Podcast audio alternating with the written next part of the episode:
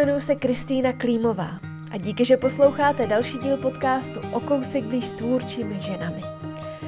Pokud vám podcast přináší inspiraci, jste si blíž nejen k sobě, ale třeba i k ženám ve vašem okolí, zvažte jeho finanční podporu.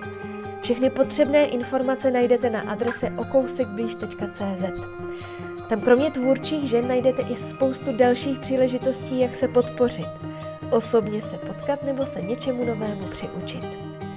A o kousek blíž se můžeme být i na sociálních sítích, nebo pokud nechcete hrát podle jejich pravidel, můžete si mě pustit i do schránky. K odběru newsletteru se snadno přihlásíte na okousekblíž.cz nebo na Instagramu.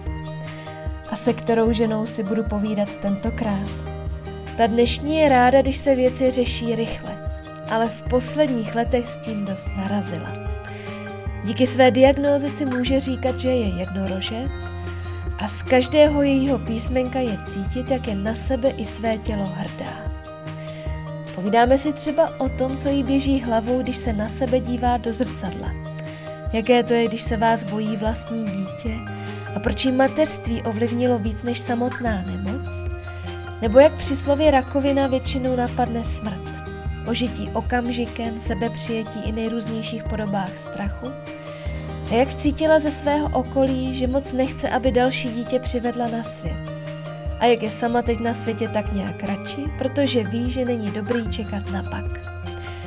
Tak ať se vám hezky poslouchá rozhovor s Barborou Hájkovou. Jak sama říká, tou děravou hlavou. To je hezký. No, a, a mně to přijde, prostě že my ženy se sebe začneme přijímat. Obecně to tak vnímám u více, já to mám taky u sebe, kolem té třicítky prostě až 25 dnů vůbec, to byla tragédie, nesnáším se, jsem hrozná, hnusná a řešila jsem každou část svého těla. a fakt se blížila ta třicítka a až možná i po té třicítce kousek se to tak nějak začalo lámat, když mm. jsem se začala přijímat. No. No to slovo přijetí. No. To, to je vlastně mm-hmm. tam to důležitý. Jo. To přijetí, no. Myslíš, že ti to třeba i ten život vlastně trošku naservíroval, aby tam to přijetí vlastně u tebe jako k němu došlo? Já věřím tomu, že jo. Že to byla nějaká cesta prostě, no.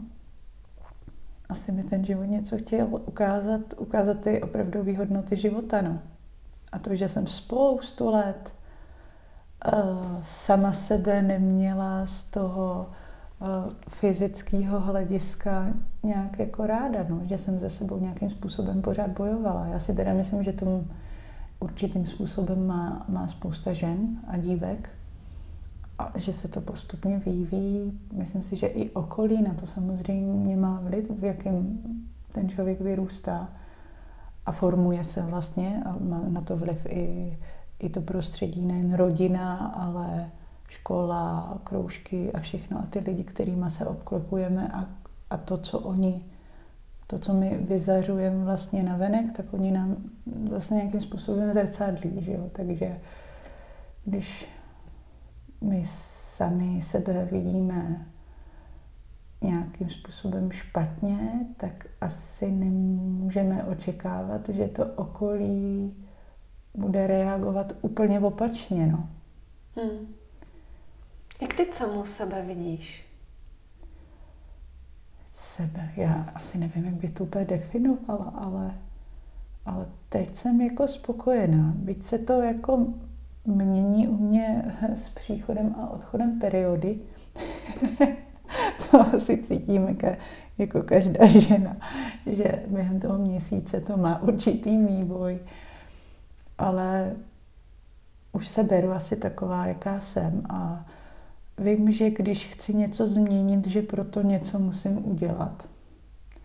A když jsou věci, které nejdou změnit, tak je potřeba to nějakým způsobem přijmout. No. Ty jsi mluvila o těch životních hodnotách, že se ti to tak jako trošku jinak poskládalo. Co tam máš jako hodně vlastně pro tebe eh, zajímavého nebo hodně, hodně významného, co se ti fakt změnilo? Podle mě je to vnímání fyzično. to je věc, která si myslím, že se u mě jako změnila. A nejen zkušeností s nemocí a jíma následkama, ale i tím, že se ze mě stala máma. Protože to si myslím, že mě hodně jako ovlivnilo. A možná v první řadě asi víc než samotná ta nemoc, protože jsem svý tělo začala vnímat jinak. Uh, najednou mi přišlo, že, že je to tělo prostě skvělý a že nezáleží na tom, jestli mám kratší nohy, delší nohy, jestli mám v pase tolik centimetrů, ale že je prostě dovede přivíst na svět uh, živý tvorečky a to je něco, za co můžu být jako hrdá a na sebe jako pyšná, protože vím, že to není úplně běžný v dnešní době a není to snadný někdy. Takže to si myslím, že mě jako dost ovlivnilo. Já si myslím, že dřív jsem jako až zbytečně moc jako prožívala, jak vypadám a jak bych se komu jak měla líbit a jestli nemám, já nevím, moc křivý uši a malý prsa a, a jestli ty nohy nemám až moc dlouhý, protože můj partner není o tolik vyšší než já a když si vezmu podpatky, tak jsem vlastně vyšší než on, což on vůbec neřeší, nevadí mu to. A já až potom jsem třeba jako zjistila, když jsem z něho ucítila, že on je s tím naprosto v pořádku, tak jsem to nějak přejmula i k sobě a vlastně jsem si uvědomila, jako proč já bych to měla řešit, jestli se mám vzít podpatky nebo ne, když jdeme spolu někam do společnosti, když on je s tím naprosto v pohodě. Jako. Takže to jsou takové jako drobnosti, které jako dřív jsem to hodně jako prožívala a měla jsem pocit, že vzhled nás ovlivňuje vlastně i v tom, kde pracujeme, mm-hmm. jaký lidi kolem sebe jako máme a a záleželo mi na tom, co se o mě okolí myslí hodně, jsem to dlouho prožívala, jako i teď nějakým způsobem. Neříkám, že ne, furt jsem ženská, furt se chci líbit, ale už mi to tak nějak začíná být jedno, to okolí. A samozřejmě jsem ráda, když mi řekne někdo nějaký názor, já nevím, koupím si přesně nový kabát, přijdu s novým účesem, tak jsem samozřejmě ráda, když mě někdo pochválí, to ne, že ne. Ale když se to někomu nelíbí, tak uh, nemám potřebu ani vědět a znát jeho názor. Tak. Hmm, hmm. Báro, vítám tě v podcastu O kousek blíž. Moc ráda tě poznávám. Já tebe taky a moc děkuji za pozvání. Ty jsi zmínila, že tě možná trošku víc formovalo i to mateřství, než, mm-hmm. než tvoje nemoc. Mě k tomu napadá, musela si, ale vlastně, ono to vlastně všechno bylo tak jako docela současně, mateřství i, i operace. Mm-hmm. Uh, musela se na sebe začít dívat novýma očima? Je to něco, co, že jsi vlastně musela znova poznat a znova mít ráda? A po té operaci určitě ano, to bylo pro mě hodně těžký období, protože ten chirurgický zákrok, který jsem podstoupila, na mě zanechal hodně velký stopy viditelný. A v té první fázi po té operaci, než se to tělo zahojilo a vůbec se nějak dalo dohromady, tak uh, na mě ta fyzická proměna byla hodně vidět na první pohled a nešla skrýt úplně pro okolí, byť bych chtěla tehdy.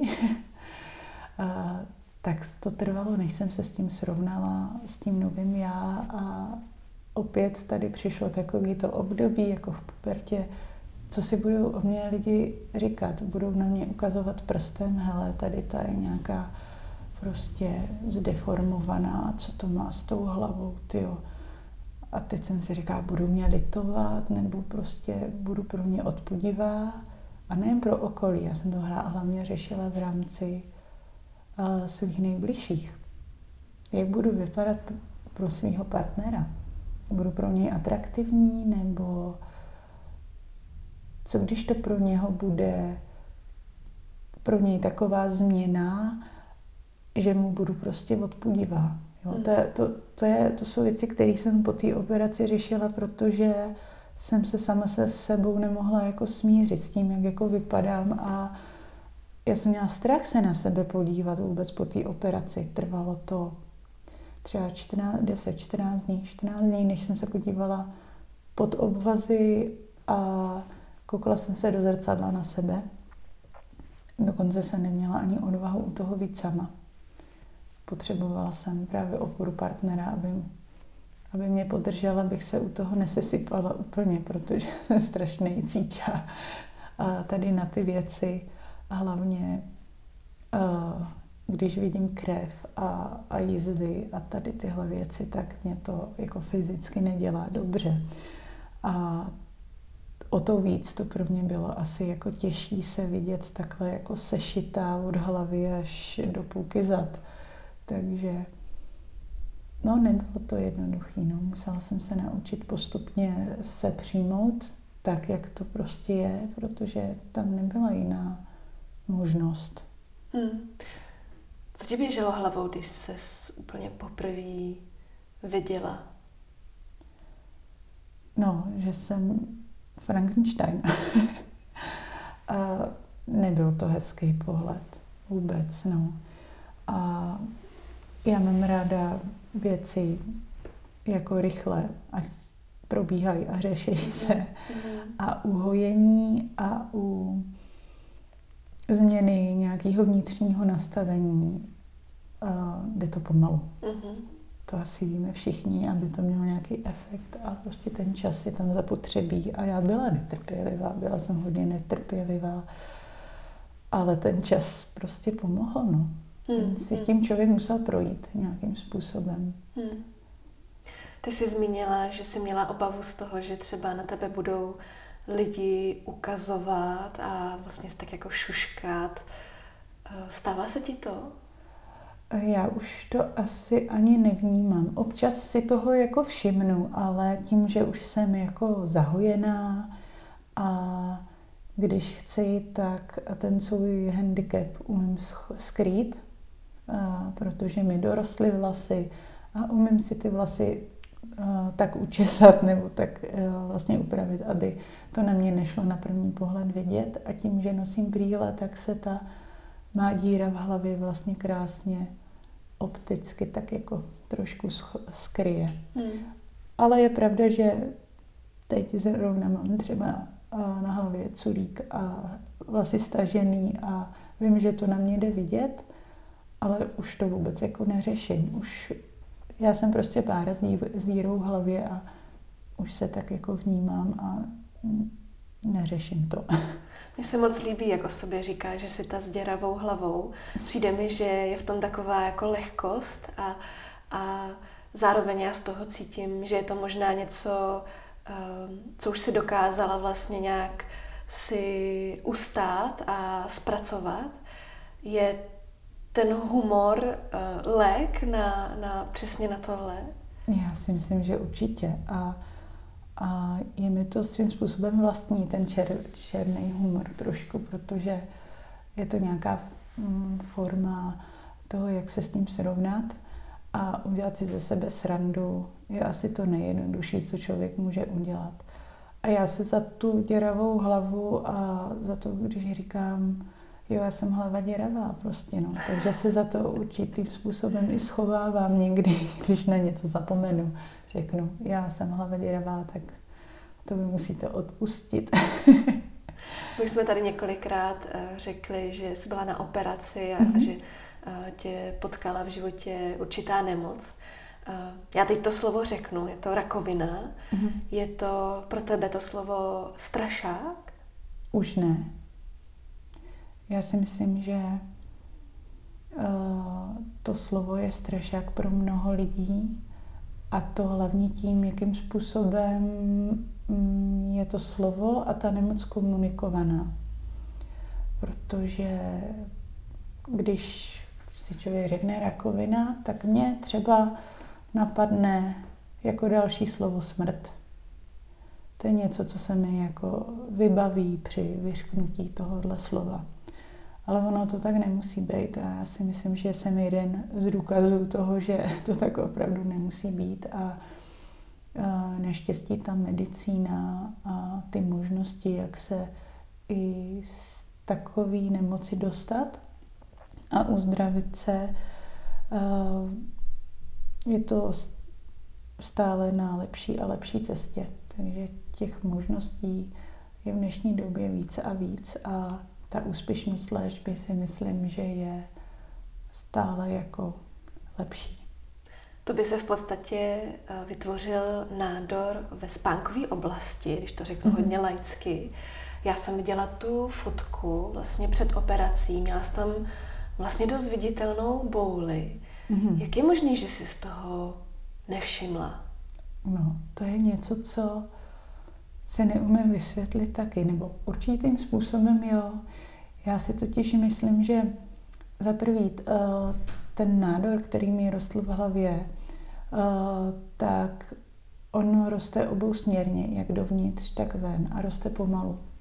Takže on se mi tam měsíce musel vlastně vytvářet a tím, jak se to mění postupně a ta boulička vlastně roste postupně a neměla žádné zbarvení, byla v barvě vlastně mé vlastní kůže a byla právě v tom místě, kde, kde máme líčka, kde je taky kost a mírně jako vystoupla. A i přesto, že se dívám na sebe do zrcadla, denně jsem se malovala a maluju a vnímám se každý den, tak asi tím, jak ta změna byla postupná, pomalá, tak jsem si toho nevšimla a v té době, kdy mi ten nádor pravděpodobně začal růst, jsem se stala mámou. A ta pozornost eh, šla jiným směrem než ke mně.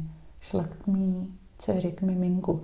Takže samozřejmě se neměla tolik času eh, se o sebe tolik starat a tolik jsem se neřešila, no. Ta pozornost prostě byla směřovaná úplně nikam jinam a to si myslím, že určitou roli se hrálo taky v tom, že uh, se na ten nádor přišlo jako až za několik měsíců. Hmm. Doteď nevím, jak dlouho tam rostl, ale podle fotografií, které jsem dohledávala zpětně, jsem zjistila, že určitě tři čtvrtě roku předtím, než uh, se, jsme tu bouli objevili, nebo jsme, mě objevil můj partner. Uh, tak trvalo to, no. Dlouho to rostlo. Takže jediný příznak byla vážně ta boule? No, ano. Já jsem neměla žádný jako jiný fyzický jako projevy. Mě nic nebolelo a já teďka zpětně vím, že tenhle druh, druh nádoru tak jako funguje. Pokud v těle nejsou metastáze, tak uh, o té nemoci člověk dlouho nemusí vůbec vědět. Hmm, hmm. Ty jsi říkala, že ta pozornost šla trošku stranou, že se převážně věnovala svý dceři, což je vlastně v tom útlým mateřství docela pochopitelný. Ale je to třeba něco, co si taky trošku přehodnotila, vlastně taková ta jako soustředěnost sama na sebe, sebepéče a tak? Já jsem se jako o sebe vždycky jako starala nějakým způsobem. Nezanedbávala jsem se ani po té, co se vlastně narodila dcera, ale samozřejmě toho času je najednou méně a už to člověk musí nějak jako dělit a přirozeně mi přijde, že trošku ta maminka a, ten, a to vědování se sama sobě prostě jde trošku stranou. Kor jako když to miminko je úplně nový, malinký a, a tak. Hmm. Jak se teda teď sama sobě věnuješ? No, nemůžu říct, že bych měla teď víc času, protože jsem si pořídila ještě další dítě.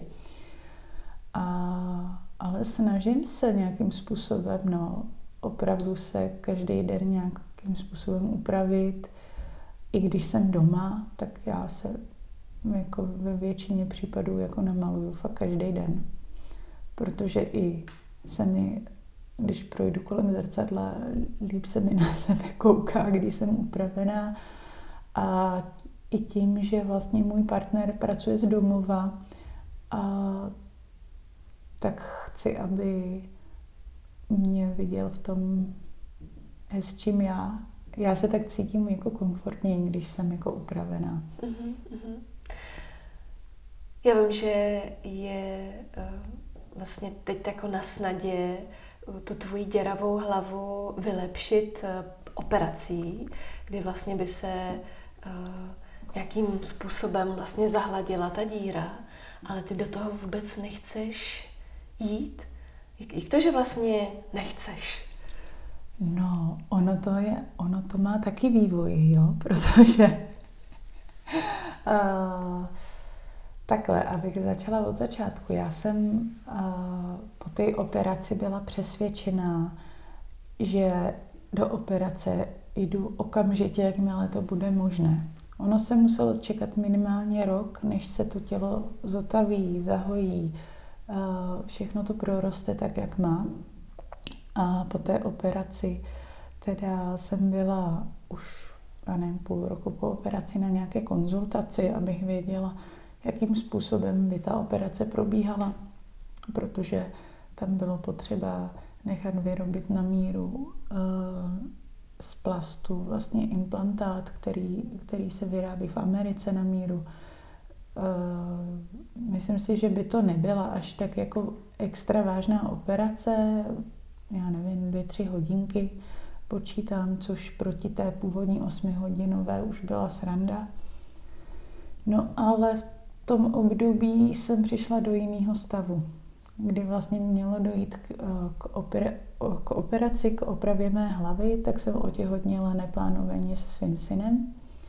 Tím pádem jsem nemohla na tuhle operaci. A potom jsem samozřejmě kojila, a nechtěla jsem odstavovat syna od mléka jenom proto, abych vypadala líp, což mi přišlo jako nesmysl. No, potom přišel koronavirus a to jsem se do nemocnice opravdu nehrnula. No a za tu dobu jsem si na sebe zvykla. Uh-huh. A to si myslím, že zahrálo velkou roli. A zvykla jsem si na to, jak vypadám. Nějakým způsobem jsem se přijmula, taková, jaká jsem svou roli zahrálo i to, uh, že se bojím operací. Takže ten strach z toho, že půjdu do anestezie a budu mi operovat už operované místo a strach z toho, že se přeruší nějaké nervy v obličeji, které se podařilo zázrakem při té první operaci zachránit. Ale tím, že by se sahalo opět do stejného místa, tak je to můj názor, tak ta pravděpodobnost může být trošku vyšší, že se tam něco pokazí a představa, že se mi povolí nebo že mi nebudou fungovat nervy v čele, u oka a tak dále, pro mě jako je riziko. Je riziko, mm. no, že, že přece jenom tu hlavu si, uh, tu díru v hlavě si umím nějakým způsobem zakrýt, když chci, ale nefunkční čelo, obočí, který se, by se nedalo zvednout, což se u první operace stalo, ale za několik měsíců všechno se jako napravilo, tak ten strach tady prostě je. Mm. Mm. Ale je pravda, že Uh, jsem teď byla nedávno na uh, kontrole u svého lékaře, který, který vlastně mě operoval a, a přišel s jinou metodou, jak mi tu hlavu opravit a to tím, že by se použil uh, pouze jako můj vlastní materiál, jak bych mhm. to řekla, a do té díry v hlavě by se mi uh, vlastně vložil můj vlastní tuk. Uh, tak trošku mě to začíná lámat. Proto říkám, nikdy neříkejte nikdy, protože byť jsem byla přesvědčená, že už si tu díru v hlavě nechám, i z toho teda důvodu, že cítím nějaký tlak ze svého nejbližšího okolí, kteří se samozřejmě o mě bojí uh-huh. a byli by nejradši, abych jako nikam do nemocnice už nechodila. Nikdy. Ano.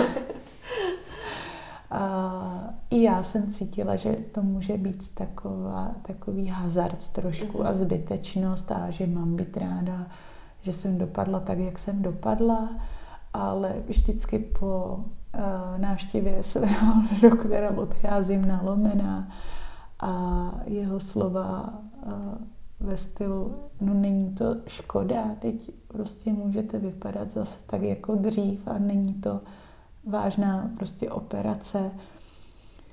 Tak v tuhle chvíli jsem nalomená, mm-hmm. to musím přiznat. A ta myšlenka použití vlastní vlastně tkáně, vlastního tuku, jako se mi docela líbí. Já už jsem vlastně na začátku věděla, že v mém případě uh, není vhodné použít uh, kovový implantát, mm-hmm.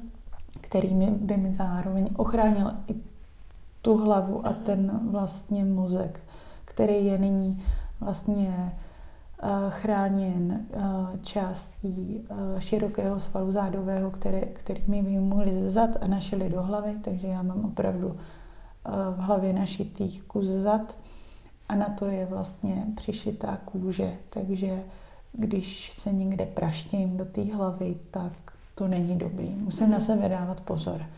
Ale i v případě té operace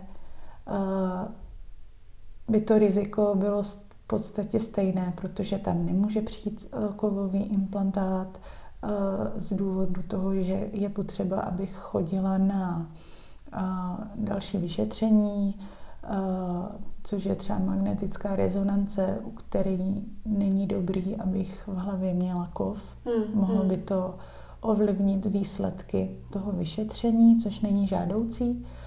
A tím, že by tam dali tehdy jako dle prvního plánu implantát z plastu. Já jsem si měla představit něco jako vložku do bod, mm-hmm. skrz kterou proroste potom tkáň. Tak tady už je zřejmé, že vložka do bot mi taky jako mě úplně neochrání. A tím pádem, když, mi tam, když by mi tam dali jenom ten tuk, tak by se to nějak zapláclo. Asi by to nebylo úplně tak dokonale rovný, jak nějaký vlastně na míru udělaný implantát, ale ta myšlenka toho, že ta operace bude snažší a budu mít v sobě něco, co z největší pravděpodobností to mé tělo přijme, má hlava mm-hmm. přijme, protože to je vlastní tkáň, a tak už se toho tolik nebojím. Hmm. Ty jsi říkala, že se vlastně nevěděla, jak to dopadne, ten obličej, že mm-hmm. přesně, jestli se třeba obočí bude hýbat, jestli budeš mít vrázky na čele.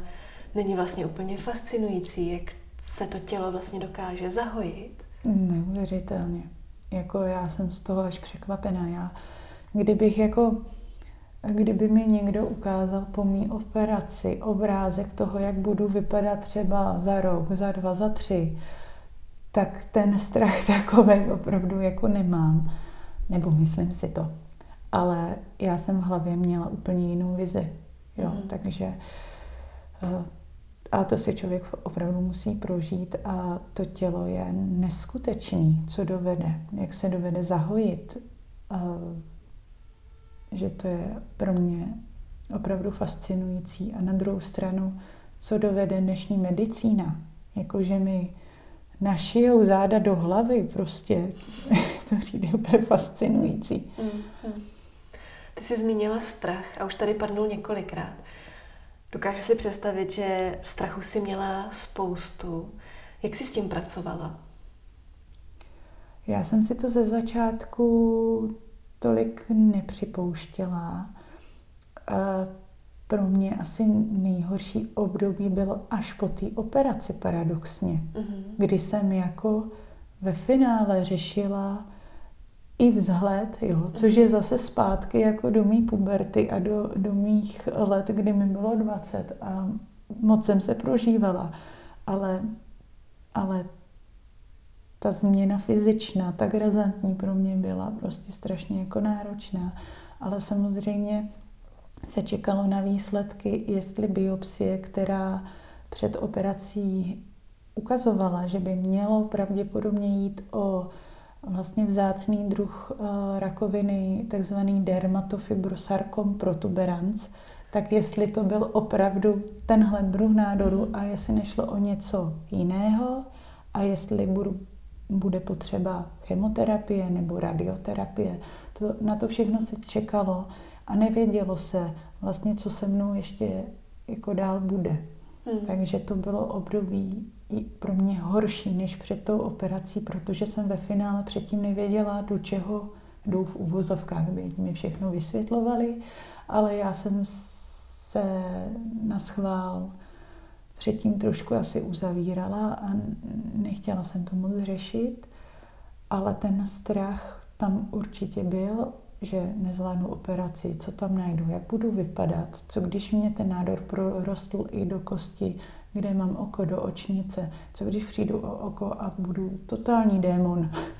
Takže bylo to těžký i hlavně tím, že vlastně jsem měla malinkou dceru, Markétce byl jeden rok. Tehdy jsem ji ještě kojila, odstavovala jsem ji vlastně od mlíka v den nástupu na operaci takže, nebo do té nemocnice, takže to bylo hodně emotivní období pro mě a i pro dceru, kterou jsem vlastně ze dne na den odstavila a ona byla zvyklá na mě se mnou být vlastně 24 hodin denně. A najednou jsem odešla pryč, zůstala s tatínkem, který ho samozřejmě miluje, miluje nade vše, ale byla to pro ní ohromná změna. No taky mi zhubla za tu dobu, přišla ohlas, když jsem byla pryč, protože samozřejmě plakala, bylo to i pro ně velmi jako stresující a když mě chodila potom navštěvovat do nemocnice, tak to pro mě bylo hodně jako náročné. Mm. I pro ní, protože ona se mě hrozně bála. Mm-hmm. Byla jsem v jiném prostředí, vypadala jsem jinak. Já jsem měla oteklou hlavu. Prostě já mm. jsem místo jedné hlavy měla dvě hlavy, byla jsem ovázaná, šly ze mě hadičky, nebylo to vůbec jako pěk, nebyla to pěkná podívaná a ona se mě opravdu bála, no. Takže i já jsem to jako, víc jsem věděla, že ona za to nemůže, že dělá, co může a pro ní je to hodně těžký. Tak ta představa, že mě dítě nechce, že se mě bojí a a to, o to bylo horší se asi smířit pro mě s tím, jak vypadám. Protože se mě ta moje nejbližší osoba bála. Pak jsem vlastně zjistila po pár dnech, když už to šlo, tak, uh, tak mi přinesli do nemocnice mý vlastní pyžamo. A úplně mě mrzí, že jsem to neudělala dřív. A vůbec mě to nedošlo. Mm-hmm. Jakmile jsem se převlíkla do oblečení, který ona znala, byť jsem vypadala furt stejně oteklá, uvázaná, tak ona ke mně šla najednou už jsem jí prostě byla něčím jako blízká, už jako cítila, že to je ta máma. A, a přišla mě obejmout a já jsem se tehdy hrozně rozbrečela, protože tehdy mi řekla i po první životě máma. Dřív říkala jenom táta. Ale ten den, co jsem si vzala to vlastní pyžamo, a, tak mě poznala, přijmula a mně se tehdy hrozně ulevilo. Hmm. Já vím o tom, že eh, dcera vlastně tě maluje s kulatou hlavou na hmm. obrázku. Maluje mě s kulatou hlavou, i když jednou mě taky namalovala se šišatou, vnímá to, ale ona byla, rok jí bylo, no. Takže ona si mě v podstatě tolik nepamatuje, jak jsem vypadala předtím. Hmm, hmm. No, takže možná si mě idealizuje a maluje mě s kulatou hlavou. A nebo možná to vlastně vůbec nevnímá. Nevnímá, nebo mě nevnímá. Já si uh, o to víc si myslím, že syn, který se vlastně narodil v podstatě rok po mé operaci, tak tak ten mě nikdy neviděl s kulatou mm. hlavou. Mm. A podle mě já jsem máma. Tak jak má máma dlouhý vlasy nebo krátký vlasy, tak mě prostě bere mm. tak, jak, jako jsem. No. Mm. Ty jsi říkala, že syn vám pak do života jako vlastně vpadnul neplánovaně. Mm-hmm. Ty to vždycky zmiňuješ. Eh, je to tak, že by ses do toho vlastně sama vůbec nehrnula takhle brzo po operaci? No, určitě ne. Uh, já jsem naštěstí po operaci už nemusela uh, podstupovat žádnou další léčbu. jako je třeba chemoterapie nebo radioterapie, která může mít negativní vliv právě na těhotenství a vůbec plodnost celkově. Takže mé tělo nebylo vlastně ovlivněno nějakou chemickou dávkou léků a tak dále. Takže z biologického hlediska jsem byla jako naprosto v pořádku, ale to tělo bylo potřeba, aby zregenerovalo po té operaci, která byla náročná a vůbec ve mně rostla nějaká nemoc. A s tím bylo potřeba něco dělat. I po psychické stránce. Takže já jsem se potřebovala dát nejdřív dohromady po fyzické i psychické stránce. A chtěla jsem vždycky jako dvě děti. A byla jsem samozřejmě z toho smutná, že ta myšlenka mít dvě děti se mi začala vzdalovat. Ale jako byla jsem šťastná, že mám tu dceru a vlastně můj život byl určitým způsobem naplněný. Já jsem to nebrala jako nějakou tragédii. To, tím, že jsem už dítě měla, tak jsem za to byla strašně ráda.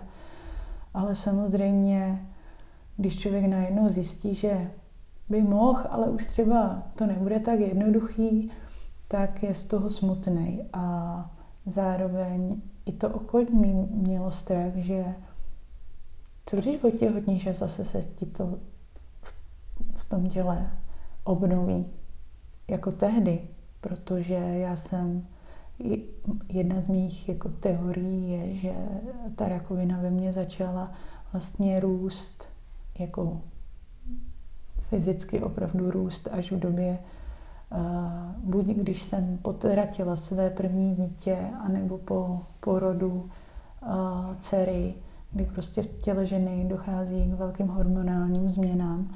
A to mohla být příčina odstartování vlastně růstu mý nemoci, která pravděpodobně už v tom těle někde byla. Já si myslím, že rakovina nepřijde jen tak. A podle mě to je uh, no, prostě střádání uh, různých vlastně, ať už životních nějakých traumat nebo zážitků, má určitě na to vliv uh, životní prostředí a psychika člověka. Je to takový mix všeho. Ale ten strach z toho, že, že po příchodu dalšího dítěte přijde opět nemoc, uh, tak s tím jsem, z toho jsem měla velký respekt a byla jsem s partnerem jako domluvená, že když budeme mít oba strach, tak si třeba jednou adoptujeme dítě nebo něco. Jako ta myšlenka toho, že budeme mít ještě jedno dítě, se nám oběma jako líbila a byli jsme jako za to, že asi by nebyl problém si nějaký další dítě třeba osvojit. No a najednou jednoho dne jsem zjistila, že, že jsem těhotná, no se Štěpánkem a to byl šok teda. Takhle jsem si asi jako nepředstavovala pohled na, na dálnici, na těhotenském test. testu. Aha. Když jsem seděla v noci, v noci na záchodě a já jsem si ten test udělala v noci, nevím proč. Já jsem, měla, jsem si myslela, že už je ráno. Mě totiž už dlouhou dobu mm, jsem byla unavená ale svalovala jsem to na jaro a je prostě furt po té nemoci nejsem jako tak uh, fit a zdatná jako dřív, že se musím nějak jako dát dohromady ještě a uh, nějak mi nedošlo vůbec, jako že mám nějaký spoždění uh, s menstruací. A tak jsem si jenom ze srandy udělala jako test. No, to byla strašná sranda potom. Jak jsem to obrečela hodně a Nechala jsem těhotenský test tehdy na záchodě, na prkinku, až se můj muž vzbudí. A, tak šel do koupelny a já už nevím, co to prones, ale asi něco jako no ty vole. Ale řekl větu, kterou si taky doteď pamatuju, ty obaru a neměla bys jít na potrat. A tuhle reakci měla většina lidí v mém okolí. Hmm většinou reagovali takovým stylem, ty Veru, já bych ti za normálních okolností, bychom ti gratulovali. Ale my vůbec nevíme, co ti máme na tohle jako říct. Jako vize miminka je strašně krásná, víme, že si to strašně jako přála další dítě. Ale teď? A co když ve finále umřeš a necháš tady dvě děti? No, ten strach jsem měla samozřejmě taky ohromný, proto svojí mamince a dalším příbuzným jsem oznamovala vlastně tady to druhé těhotenství na, asi na konci čtvrtého měsíce, kdy jsem tušila, že už to na mě začíná být, být vidět. A čekala jsem taky, až budu mít veškerá vyšetření od svých doktorů. Hmm. Tam naštěstí můj ošetřující lékař mi řekl, hned když jsem mu to ze strachem oznamovala, tak mi oznámil, Váro, budete moct mít ještě další deset dětí, to je úplně v pohodě, vy to zvládnete. A mně se v tu chvíli tak strašně jako ulevilo, že jsem si říkala, když mám takovouhle jako zelenou od svého doktora, který vlastně viděl z první ruky, co se mi v té hlavě dělo, tak to určitě jako zvládnu. Já jsem prošla pak různýma genetickýma vyšetřeníma ohromnýma, kdy vlastně mě testovali desítky genů v těle, kde se vlastně nepotvrdilo vůbec jako nic. Hmm. A já jsem si ve finále potom stejně říkala, no jo, Báro, ale kdyby ti řekli, že je tam určitá pravděpodobnost, že to dítě, který se narodí, bude třeba někdy v životě nemocný. Já jsem si říkala, proč já jsem vůbec šla na ty testy? Co by to změnilo? Já bych přece nešla na potrat. Vlastně zpětně jsem si říkala, proč jsem vůbec na ty testy chodila? Jako mm. představa, že už mám jedno dítě na světě, tak přece nepůjdu a nepůjdu ho utopit, co když by náhodou dostalo nějakou nemoc. Mm. Jo, takže jsem si říkala, stejně by to nic nezměnilo. Mm. Ano, člověk by byl opatrnější a dával na to dítě třeba větší pozor a sledoval určitý faktory, který by mohl uh, který by mohli ukázat na to, že se děje něco jako špatného. Ale nic takového se nestalo a hmm. mám tady teďka skoro už tříletýho chlapečka. No. Hmm. Když takhle vlastně to okolí reagovalo tak, jak reagovalo, hmm. dokázala si se z toho vlastně radovat? Jo. V první fázi, když jsem se koukla na ten test, tak jsem byla jako zlomená. To jsem jako si říkala, teď ne, prosím, tohle nechci řešit. Prostě nechci se rozhodovat. Jo? To bylo ve mně takový, že jsem nevěděla, co na to řeknou doktoři a tak dále. Mm. Byť vždycky to rozhodnutí je na, na nás, na mě, protože se jednalo o mý tělo. A, ale hrál tady roli i jako partner, protože je to i jeho dítě a ten jeho strach o můj život a o to, jako, že by se mi něco mohlo stát, takovou vlastně ve finále naší neuvážeností. Jo, že prostě byla to v úvozovkách hloupost, za kterou jsem já strašně jako šťastná i on, i když on to přijímal jako trošku hůř, no, tady, tady ten stav. Já jsem na něj strašně viděla, že a i na okolí, že oni vlastně moc nechtějí, aby to dítě přišlo na svět. Hmm.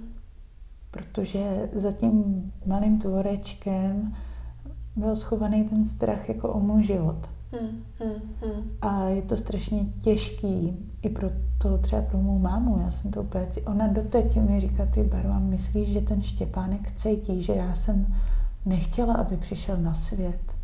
Říkám, mami, on to vůbec neví ale vlastně člověk něco vyzařuje z těla. Mm, mm. Říkám, zkus se od toho odprostit prostě. Jo, já, já jsem se pak na dítě hrozně těšila a já jsem měla pak potřebu to okolí přesvědčovat o tom, že je to v pořádku, že, že, že kdyby se to nestalo, tak to dítě třeba vůbec nepřijde, protože uh, to, co se děje u mě v hlavě, by ovlivnilo to rozhodnutí a tím v dnešní době antikoncepce a tady všech těch jako vymožeností moderního světa, my tyhle věci hrozně ovlivňujeme.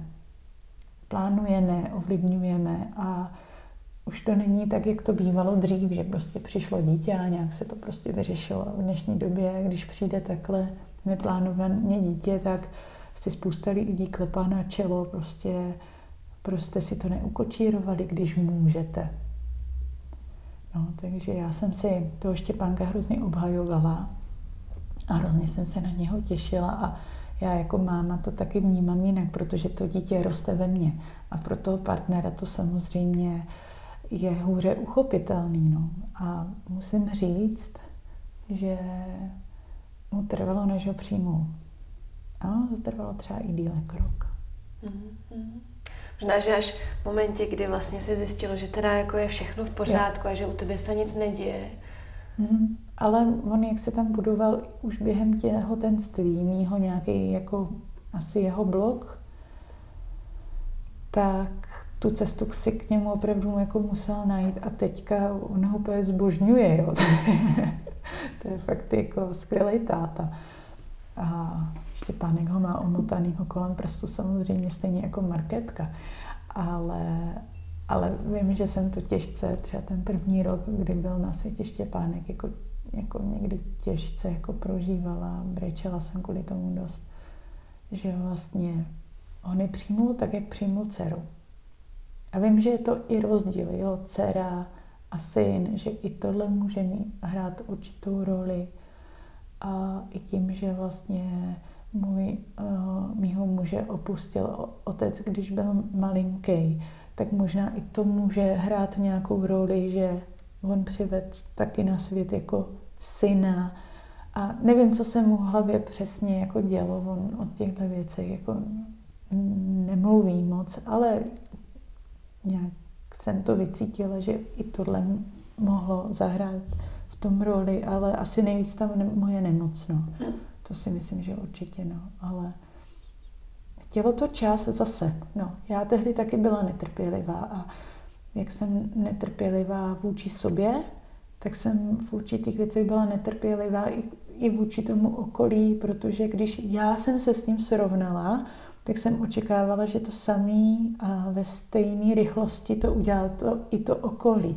Ale jelikož to pro ně je hůř uchopitelný, protože oni sami to neprožívají a neumí vlastně mi pomoci, protože to není v jejich silách, byť mi můžou radit a vy mi oporou, tak veškerá ta rozhodnutí vždycky stojí na mě. Hmm. Je to těžší, no. Ty jsi zmínila hned na začátku, že eh, ten strach nebo vůbec vlastně ta rakovina, že je dost často hned ta další asociace, ta smrt. Hmm.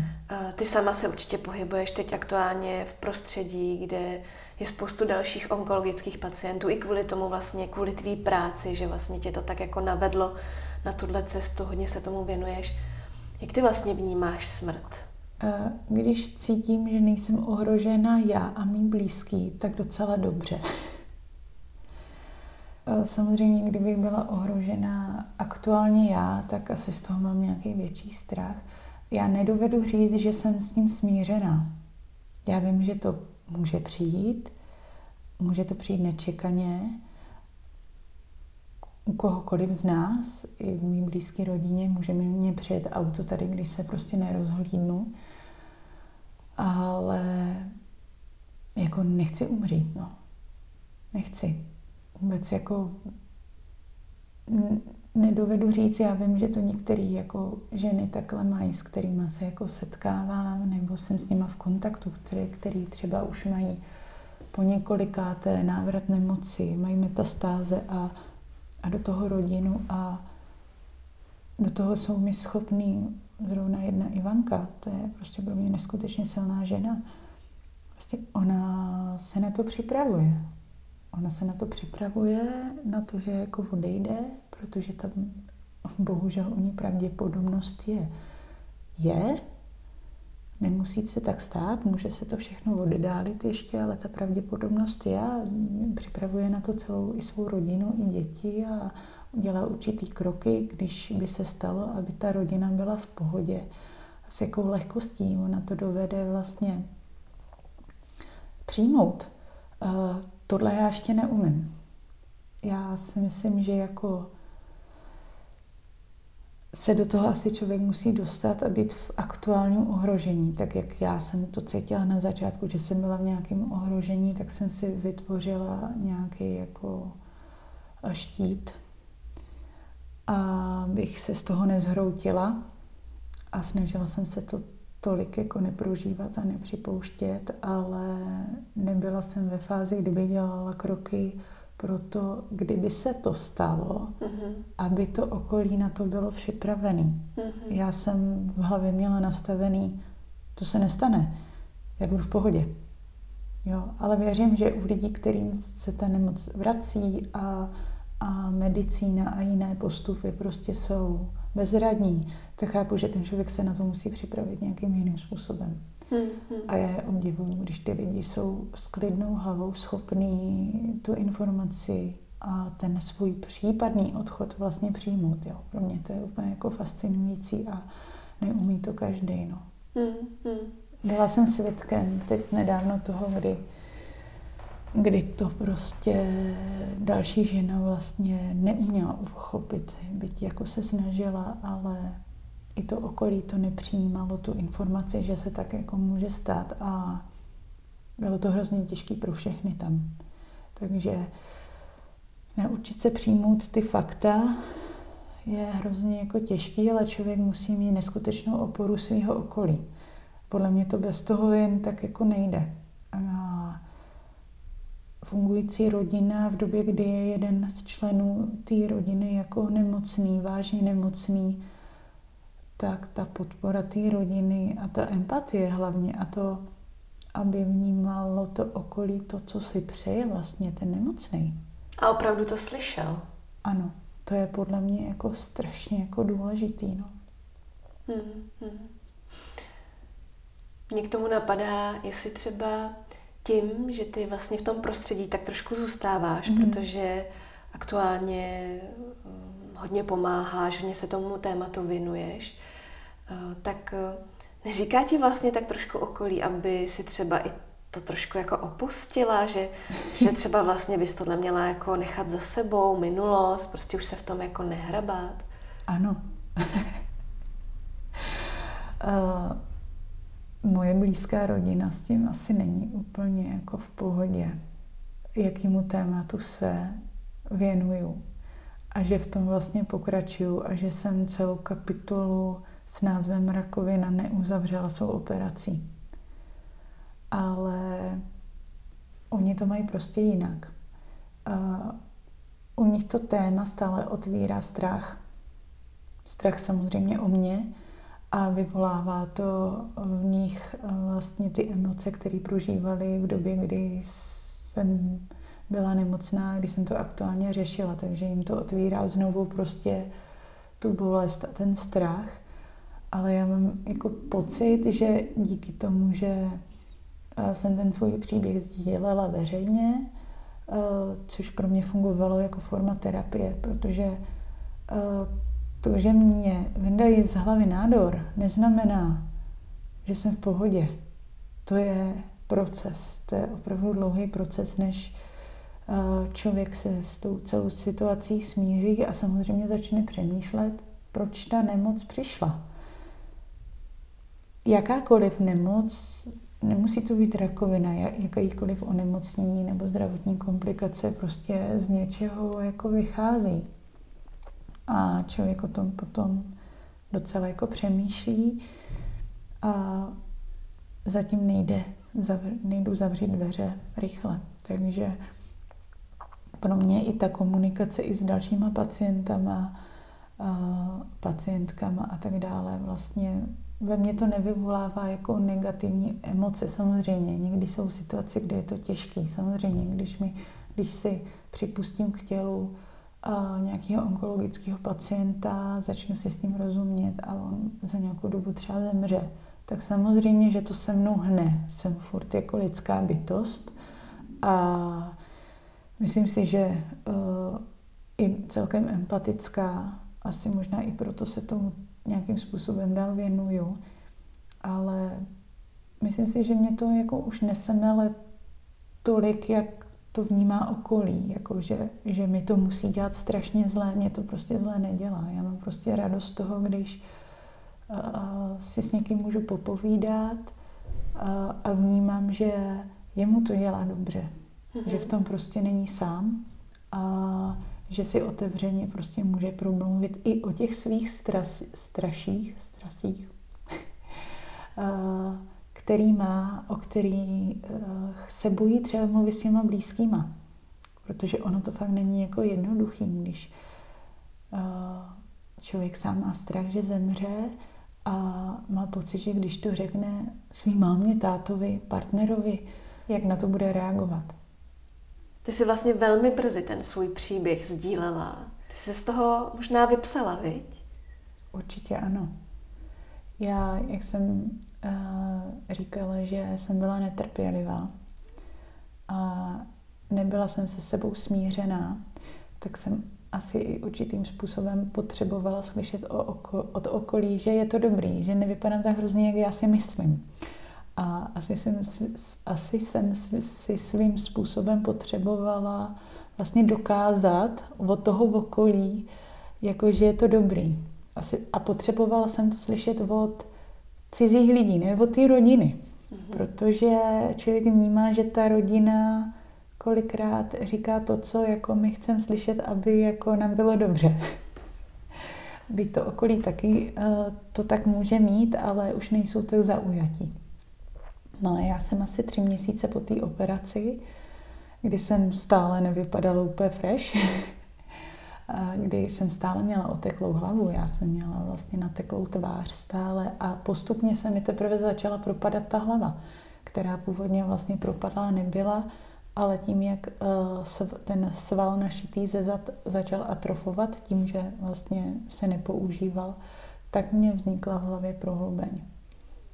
A začala jsem o tom psát asi i proto, abych dala okolí vědět, že rakovina není dogmatem starých lidí. Prostě není to dogma. Netýká se to jenom starých lidí. Může to potkat i mladého člověka. Já si myslím, že uh, rakovinu má většinou člověk spojený se starší populací. Případně se docela mluví o malých dětech, které jsou onkologicky nemocní. Ale o takové té skupině lidí, těch náctiletých nebo mladých dospělých se považuji ještě za mladou celkem. tak o těch se jako tolik nemluví. Hmm. Takže jsem chtěla asi dát okolí vědět, že to, že jsou mladý, neznamená, že se jim nemůže jako nic stát. I to, že žij, žijou třeba poměrně zdravým životem, sportují, jí zdravě, nemusí znamenat, že je nemusí potkat nic takového.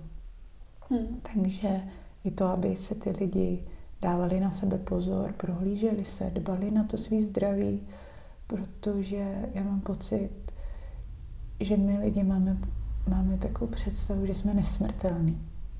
Což je na jednu stranu hrozně jako dobře, jo, v určitým pohledu, ale být obezřetný, dávat na sebe pozor a třeba chodit na preventivní prohlídky a tak dále. Ne vždy se na, na, na něco přijde, v mém případě by si toho taky třeba nikdo jako nevšiml.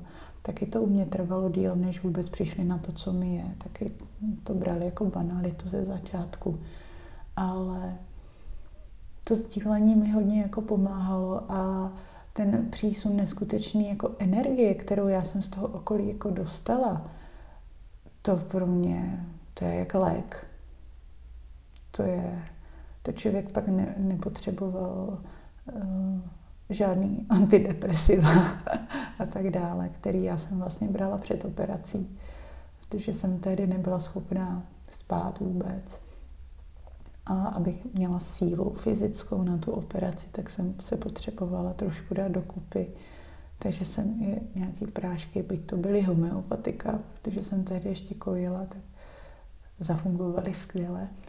A, ale jak říkám, no, to, to sdílení a, a to všechno kolem mi hrozně jako pomohlo a začalo to otvírat vlastně příběhy ostatních lidí, kteří vlastně se tím pádem na mě jako napojili a, a sdělovali mě i ty svý příběhy a já jsem cítila, že jsou rádi za to, že to s někým můžu jako sdílet a s někým se právě pobavit o těch věcech, o kterých uh, nejsou schopní se bavit s těma blízkýma. No. Hmm, hmm.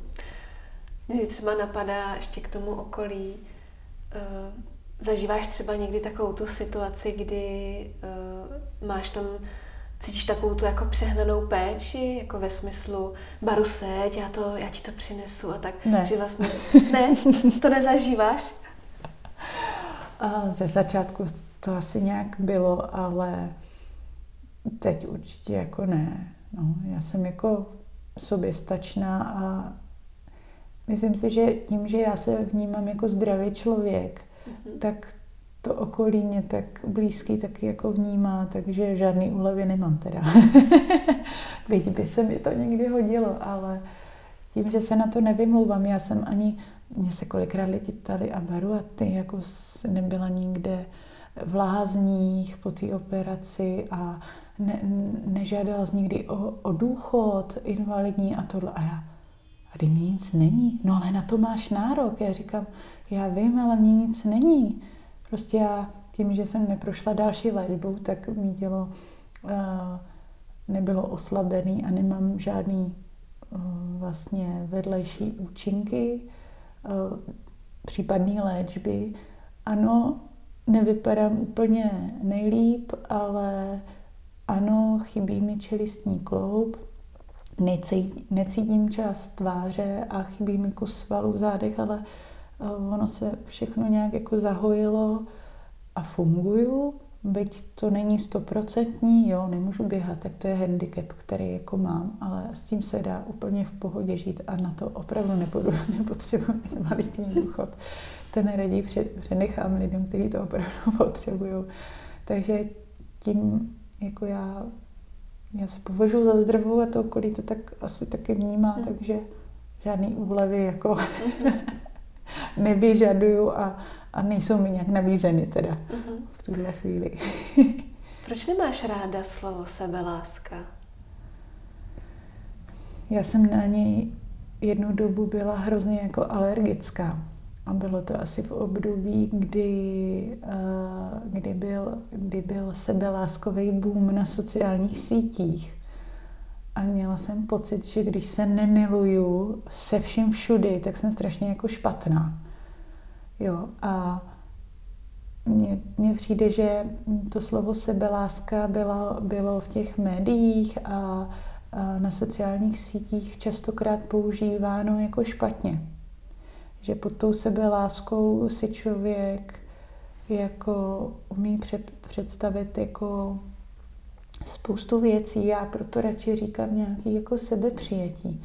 Že to je pro mě taková víc jako vypovídající hodnota o tom mít se rád a ta sebeláska, no opravdu to slovo je, je krásný, ale tím, že bylo používáno mnohdy jako špatně z mého pohledu, tak proto jsem ho určitou dobu jako neměla jako ráda. Teď už to zase jako mi to tolik jako nevadí, ale když je správně vlastně používaný.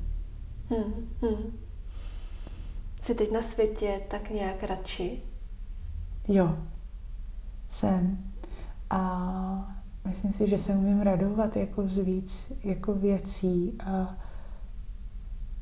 a asi to žití tím okamžikem je pro mě takový jako určující trošku. Protože vím, že není dobrý čekat na pak, protože to pak nemusí vůbec přijít a člověk pak z toho může být jenom smutný. Takže když jde něco zařídit nebo si užít a prožít teď, tak je dobrý to udělat právě teď v rámci možností samozřejmě, ale je to náš život a je třeba ožít teď a tady, jak se říká. Tak jak se vám povídání s Barborou líbilo? Dejte mi vědět třeba na Instagramu nebo poštou na buďmezavináč.okousekblíž.cz A také mě potěší, když budete podcast sdílet, ve vaší oblíbené aplikaci odebírat a na iTunes mi necháte krátké hodnocení. Stačí pár slov. Pokud byste chtěli Báru pozdravit, podpořit nebo je něco hezkého povědět, najdete ji na Instagramu pod uživatelským jménem Baru Hájková. Na závěr moc děkuji všem, kteří podcastu fandí a svými finančními příspěvky mi pomáhají dávat prostor i dalším inspirativním ženám. O kousek blíž nově podporuje i Veronika Lefelholz a Aneška Novotná. Tak se těším zase příště. Do té doby se mějte moc fajn a brzy se slyšíme.